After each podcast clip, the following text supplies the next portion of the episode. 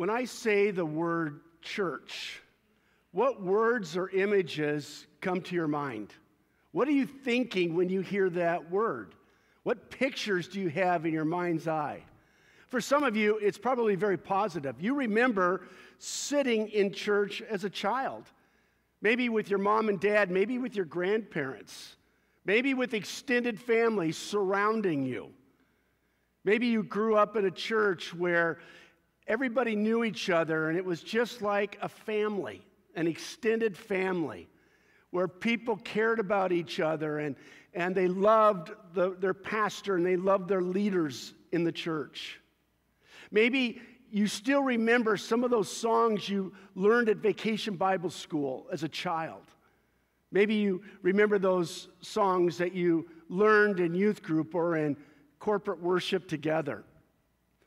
We are so grateful as parents, Beth and I, that our kids love church.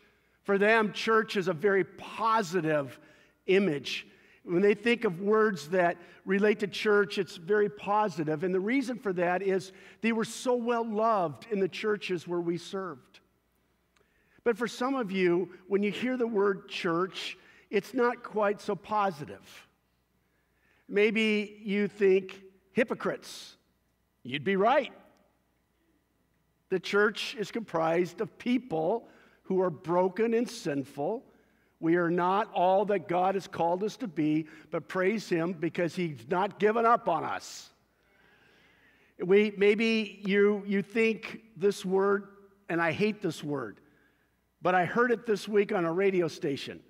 They said, What are the places, the top four places people say they are most bored? Number one is no. School. Number two is church. Maybe you grew up in a church where you were hurt. Something happened in the church. Maybe your family was hurt. And so when you think of church, it's not positive. Friends, this morning, as we continue our series looking at the Apostles' Creed, we are looking at this amazing statement I believe in the Holy Catholic Church. I believe in the Holy Catholic Church. Well, this morning, we're going to talk about what that means, but we're also going to say, we're going to talk about why it matters. Why does it matter that I believe in the holy universal church of Jesus? Why does that matter?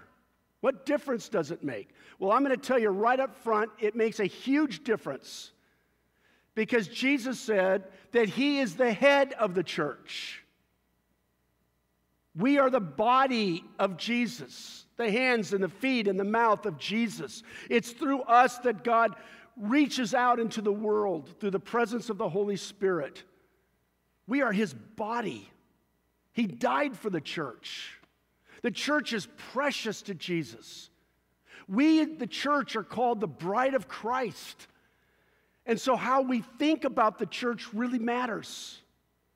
I've learned over the years to become more and more positive about the church because this is when I uh, denigrate the church, when I critique the church, and uh, of course we always want to get better, but when I'm negative about church, I'm talking about that body in which Jesus is the head. I'm talking about that body in which we are the bride of Jesus.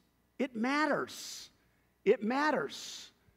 Now, the Apostles' Creed, if you're not familiar with it, it's about 1,600 years old. It was written over a couple of centuries and it was used to help us to identify what it means to be a Christian, what it means to be a follower of Jesus. It helps us to understand who it is that are Christian. If, if you believe something outside of the Apostles' Creed, then my encouragement to you is to look deeper at these issues as we go through it this summer because this is one of the ways that we identify those who belong to Him. So this morning, what I want to do is I want to start by looking at what the church of Jesus is. Now, remember this the church of Jesus is the church is not a building, the church is people. Jesus didn't die for a building, He didn't die for a movement, He died for people. The church is people. You are the church. I am the church. And we read here it's comprised of those who are holy, who are chosen, and who belong to God. I love this. This passage here from 1 Peter is a critical section of Scripture which defines our identity as the church. And remember, when I say the church, I'm not talking about a movement, I'm not talking about a building, I'm talking about people who believe in Jesus Christ. And what we see here is our identity. Today, as in probably every generation, but I'm seeing it more and more in the last few years than I've ever seen in my lifetime. There is an identity crisis in America. We don't know who we are anymore. We don't even know what a woman is or a man is anymore. We have lost our sense of identity.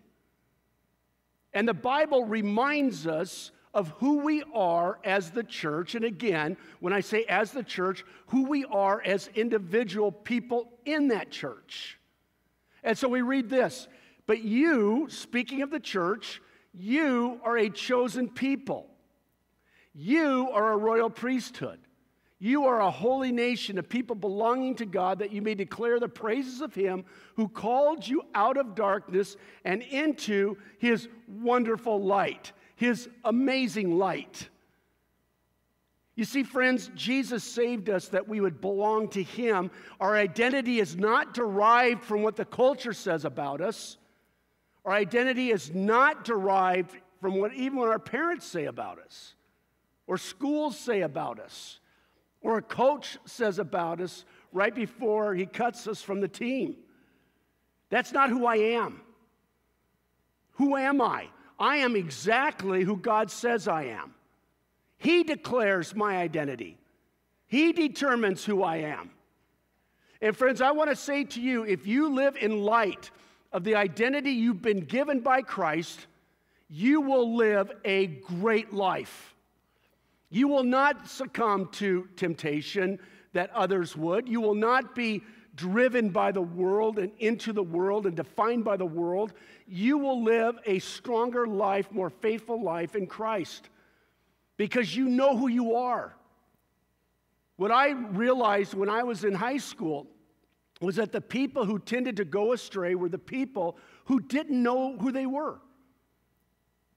They were defined by others, by the rejection they experienced, or by the um, lack of, of good scholastic achievements, as the school told them. Well, you're just not as smart as others. My identity is not determined by my, by my experiences in life. My identity is determined by what God says about me. So, what does he say? I love this. He says that I'm chosen. Now, I got to tell you, this is a great thing for me. When I was in the uh, seventh grade, I think I weighed just under 80 pounds. I was a scrawny little thing. And I can remember that I wanted to be a big athlete. I did not have an athlete's build. I wanted to be a great athlete. And it was the coolest thing when I realized that God saw. And He said, I want you to be my son. Do you know how powerful that is? I want you, I choose you to be my eternal child. That's an amazing thing. Have you seen that commercial? I think it's one of the insurance company commercials, Progressive or something. And you've got Charles Barkley on a basketball court on a pickup game with a bunch of little kids. And they're picking teams. Have you seen that one? And one of the kids says, has first pick, I choose Barkley, right? The NBA player. You could take the little kids, but I want Barkley. And Barkley is so excited. Yes! Yes! You chose me! And then starts mocking one of the kids that wasn't chosen. You know, there's something powerful about being chosen, isn't there? There's something amazing about being chosen. Uh, a couple of years ago, right before COVID hit, we did a, a series on, on um, the need for reaching out into the world and ministering to people. At the end, we had, um, we had World Vision come in. And many, many of you signed up to kind of adopt, sponsor a child in uh, Ecuador. And myself and Pastor Charlie and Pastor Day, we flew down to Ecuador right after you all made uh, signed up for chosen. And what we did was it's backwards. Instead of us choosing the child we took your pictures all the way to ecuador and we got to be there when the children chose you. And what they have found is how empowering this is that the children get to choose and we get to be chosen. I remember standing there and we've got all your pictures there and I keep these kids keep coming in and I keep, yeah, what do you think about that one? Me. You Don't even recognize me. What do you think? There you go. I love it. What about this one? And I can remember that child who chose me and Beth. Probably they're choosing you. I remember how incredible that was. Chosen. God chose me. if you're a Christian, God chose you. We read on and it says, a royal priesthood. I went through a phase where I made my kids call me um, Prince Dad because I'm royalty, and so are they. I'm a son of the King of the universe. Boy, you don't think that changes how you see things? You go on and it says, a holy nation. The word holy means to be set apart. For what purpose? We're set apart to live for God in this world. Now, to live for God means we are to be perfect as God is perfect. We are to be holy as God is holy. We can't do that because we're sinful people. But Jesus died for us that we might be made holy. When God sees me, you see all my brokenness. God sees me. Yes, He acknowledges my brokenness. He sees it, but He sees me through the blood of Jesus. That's why the Holy Spirit can live in my life because I have been made holy by what Jesus did for me. Friends, you don't think this changes the way you live in life? One of the most important things, parents, that you can do for your children is to help them see themselves through the eyes of God. That's something Beth and I tried to do with our children, to see themselves through the eyes of God, so that when they were experiencing peer pressure, they didn't need the acceptance of this group because the God of the universe already told them that He loved them. That makes a huge difference. That's why this matters. So, what is the church? The church is people who belong to God, who are holy, who are chosen, who are royalty. We read on and we see that the church of Jesus Christ is universal. People often get tripped up when we say the Apostles' Creed. They get tripped up because we say, I believe in the Holy Catholic Church. The word Catholic isn't referring to the Roman Catholic Church. It's the word Catholic means universal. That's what you're saying. I belong to the universal church. I love this. Listen to this passage. For we were all baptized by one Spirit. We were all baptized by one Spirit so as to form one body, whether Jews or Gentiles, slave or free. We were all given the one Spirit to drink. Now, you have Jews and non Jews who are Gentiles. You have free people and you have slaves. At that point, about two, almost two thirds of the Roman Empire was comprised of slaves, many indentured slaves. They were slaves. So, how would we see this today? We are part of one body, one church, universal, past, present, and future. It's in, in this, when we say the Apostles' Creed, we're saying, I believe in the holy universal church that's comprised of Baptists, Methodists, Lutherans, non denominational people, Catholics who Catholics. I believe in the Church of Jesus Christ. And so I believe that the church is comprised of, ready for this? Republicans and Democrats. I believe in the universal church. What it means is I'm part of something that's universal throughout the world. I have brothers and sisters in Sri Lanka. I have brothers and sisters in Russia, in China, in South America, in Canada. Did you know there are Christians in Canada? We have Christians all over the world. I'm part of a family that goes back to the first century and goes into the future. These are my brothers and my sisters in Christ because we may have little differences, but bottom line is we love Jesus and we have given him our life, as we'll see in just a moment. Now, why does this matter? I have a friend who, every time when we're together, and he does this all the time, he assures me, he's not just showing off. Every time he, he drives somewhere, every time he goes by a church, he says, Lord Jesus, bless your church. May they have a witness in their community. He doesn't see churches as competition. He sees them as part of our family because that's what we say in the Apostles' Creed. We are part of that family. Jesus is the head over all of it, and together we are his bride. I want you to see now this morning how the church was founded because it helps us to understand how it is that we are united.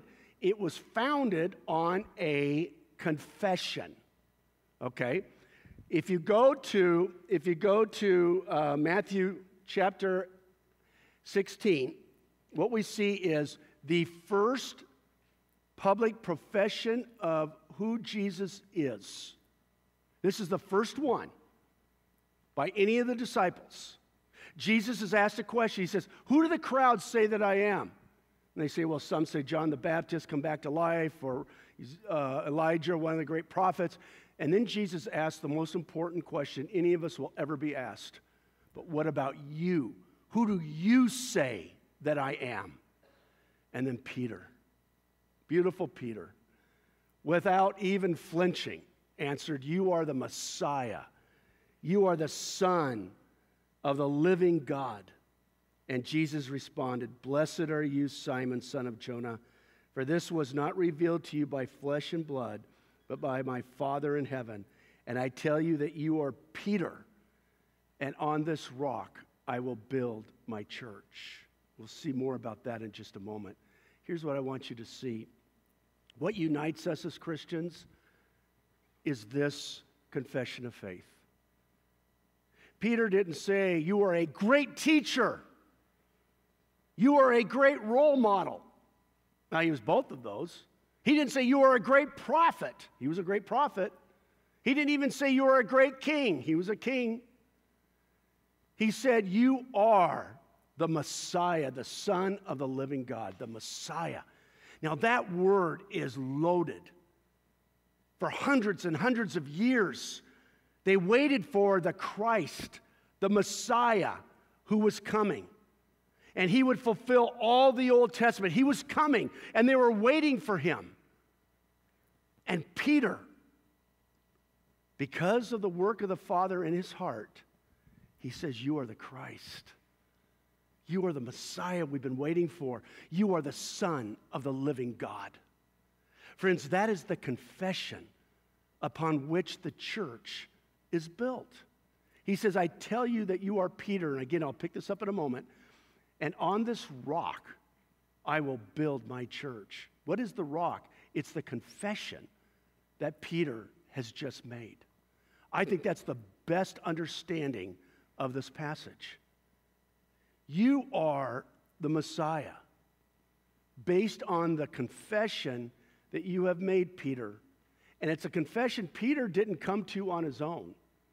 What does he say? This was revealed to you not by flesh and blood, but by, but by my Father in heaven. Friends, the Bible says that no one can say Jesus is Lord apart from the work of the Father through the Holy Spirit in our lives. When I pray for someone who doesn't know Jesus, I pray that God will open their hearts and will reveal himself to them, to give them eyes that see and a heart that will receive. We need to be praying for those neighbors and those friends and those family members who don't know Christ, who have never made this confession of faith. For it's this confession that unites us as a church. It is this confession that makes us a family. We read on and we see this that the church is founded on truth. We read this great these words of Paul to Timothy. Listen to what he says. He says, "Although I hope to come to you soon, he says, I am writing you these instructions so that if I am delayed, you will know how people ought to conduct themselves in God's household, which is the church of the living God, the pillar and the foundation of the truth. This is loaded. What does he call the church? What does he call it? He says, We're a household. Now, friends, a house is different than a household, isn't it? What's a house? A house is a building, a house is a structure. I don't really want to be part of a house, I want to be part of a household. A household is about relationships, it's about community, it's about family, it's about being brothers and sisters together. The church is not a building. The church doesn't exist tomorrow at, primarily at the corner of Edison and Euclid. Tomorrow, the church is scattered throughout the country as we have people on vacation all over the place. It's the church tomorrow is in, is in schools, it's in, it's in um, workplaces, it's on soccer fields. The church is scattered throughout because we are a household, we are not a house. We are defined, the church is defined not by its structure, but by its relationships. And so here, this is critical, friends, because it defines that what matters is how we relate with one another, how we love one another. And that's what Paul is saying here. Listen, although I hope to come to you soon, I am writing these instructions to you so that if I'm delayed, you will know how people ought to conduct themselves in God's household, how we are to love each other in God's household, how we are to care for one another in God's household, how we are to forgive and love and serve one another in God's household, how we are to share the resources we have with one another in God's household. The church is not primarily a structure, the church is primarily relationships based on the confession we have made together that Jesus Christ is our Lord and our Savior, that indeed He is the Messiah, the Christ, the Son of the living God. Friends, this matters a lot. Most people, when they say, Are you going to church? they're thinking of building. No, we are going to relate with one another as the household of God's people. That's the church. We read on and we see in Jude 1 3, we see that the church is built on the truth. Listen to what it says. Dear friends, although I was very eager to write to you about the salvation we share, I felt compelled to write and urge you to contend for the faith that was once for all entrusted to God's holy people. Listen to that again. Compelled to write and to urge you to contend for the faith. Friends, we are to contend for the truth of God's word. Listen to what it said again in 1 Timothy. We just read this, but he says, The church of the living God, the pillar and foundation of the truth. Please hear this. And those of you who are young, please hear this. Truth does not change. And truth is defined by God Himself. We live at a time when truth has become relative. You have your truth, you have your truth, you have your truth, I have my truth. That is not what the scriptures teach. The church is the foundation, as Paul writes in 1 Timothy, of the truth, the truth. There is absolute truth in this world, and it's defined by God Himself. Now, I don't, I'm not so proud as to think that everything I say is completely faithful. I'm learning and growing just like everybody else, else is. But what I know is this is that God defines absolute truth. It does not change generation to generation. It does not change culture to culture. And what we see happening in the American church today, as the culture goes further and further in a post Christian world, the church keeps going further and further redefining its truth in order to be palatable, in order to be accepted by culture. The church is built on the solid foundation of God's truth. That is what we believe when we say, I believe in the Holy Catholic Church. We read on and we see this with authority. I love this. Matthew 16, 19, he says, I will give you the keys to the kingdom. I remember when my mom and dad gave me the keys to the car. It was a frightening moment, wasn't it, Dad? I remember when we were, I was, I had my permit and I don't ever do this. And I'm driving the car, my dad's sitting next to me, and I run a red light to turn right. He said, What are you doing? And I said, I haven't gotten to that part of the book yet. Oh, not the right answer. it was a while before I got the keys again. This is a big deal. God is giving us the keys, the keys to the kingdom. He's giving us the keys to the kingdom. What does that mean? It means that the authority of Jesus is being given to you and to me, to the church. We're the church. He's giving us the keys to the kingdom of heaven. He says, Whatever you bind on earth will be bound in heaven. Whatever you loose on earth will be loosed in heaven. Now, this sounds a little confusing, but it's really not. Here's what he means. What he, all he's saying there is and that day, the Jewish rabbis would sit at the gate of Jerusalem or other cities. And if you had a dispute, you would bring the dispute to them, and they would bind or loose. They would make the decision regarding the issue. And then you would abide by that decision. God is giving the church the authority to bind and to loose to speak on behalf of God in our world. Is that incredible? What a responsibility. I just think that is absolutely amazing. And then finally, in the power of God, I love this. He, Jesus says, And I tell you that you are Peter, and on this rock I will build my church, and the gates of Hades will not overcome it. Okay, now, what is he saying here?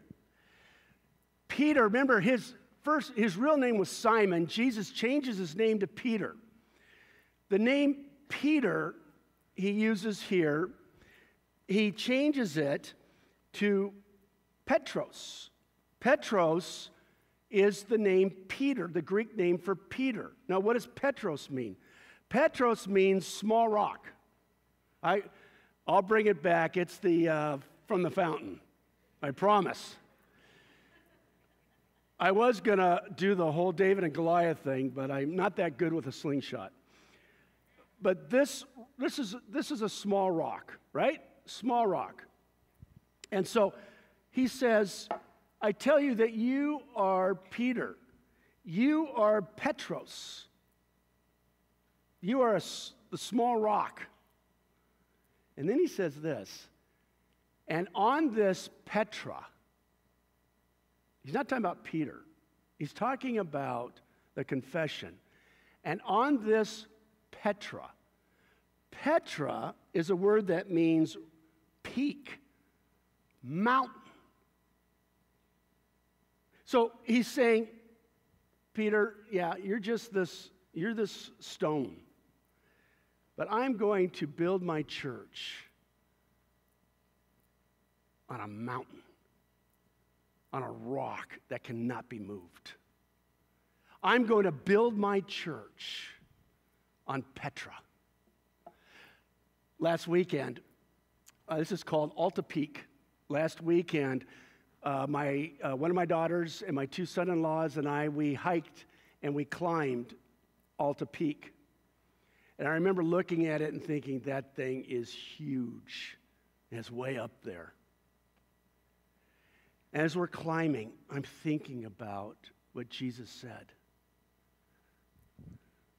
Peter, you are the stone. You are a stone. But upon this rock, upon this peak, upon this mountain, I will build my church. This mountain reflects, this mountain reflects, it reflects the confession that we have made together that we believe that Jesus Christ is the Messiah, the Christ, the promised one. We believe that He died for us, and we put our faith in life and in death in Him. For He is the rock upon which we will stand, and we will build the church. And the gates of hell will not prevail over her. Now, let me just say a word about that. A gate is not an offensive weapon. We often, this passage is often quoted as we're going to we're to take down um, Satan and hell. That's not what it's saying. What does a gate do? What does a gate do? It keeps things in, right? Or keeps things out. A gate, we have the keys to the gate now. We have the keys to the gate. What is he talking about? I believe in the context, he is talking about the imprisonment that we had before Jesus, where sin dominated our lives, sin kept us away from God, sin kept us away from really having a relationship with one another, and where death had the final word. Through Jesus Christ, we are no longer chained. We are no longer imprisoned as the church of Jesus Christ. We have been set free as the people of God. Sin no longer has power over us, and death is no longer the final word. Jesus Christ has destroyed that power, and he has set us free. Not even the gates of hell that, and he's talking about the underworld, it no longer has power over us. For we, the church, belong to Jesus Christ because we belong to him together. Friends, this is the beauty of the church of Jesus Christ. Man, I, I, hope this morning that your mind is blown with how beautiful the church is. I'm going to close with this story. I want you to, I want you to hear this.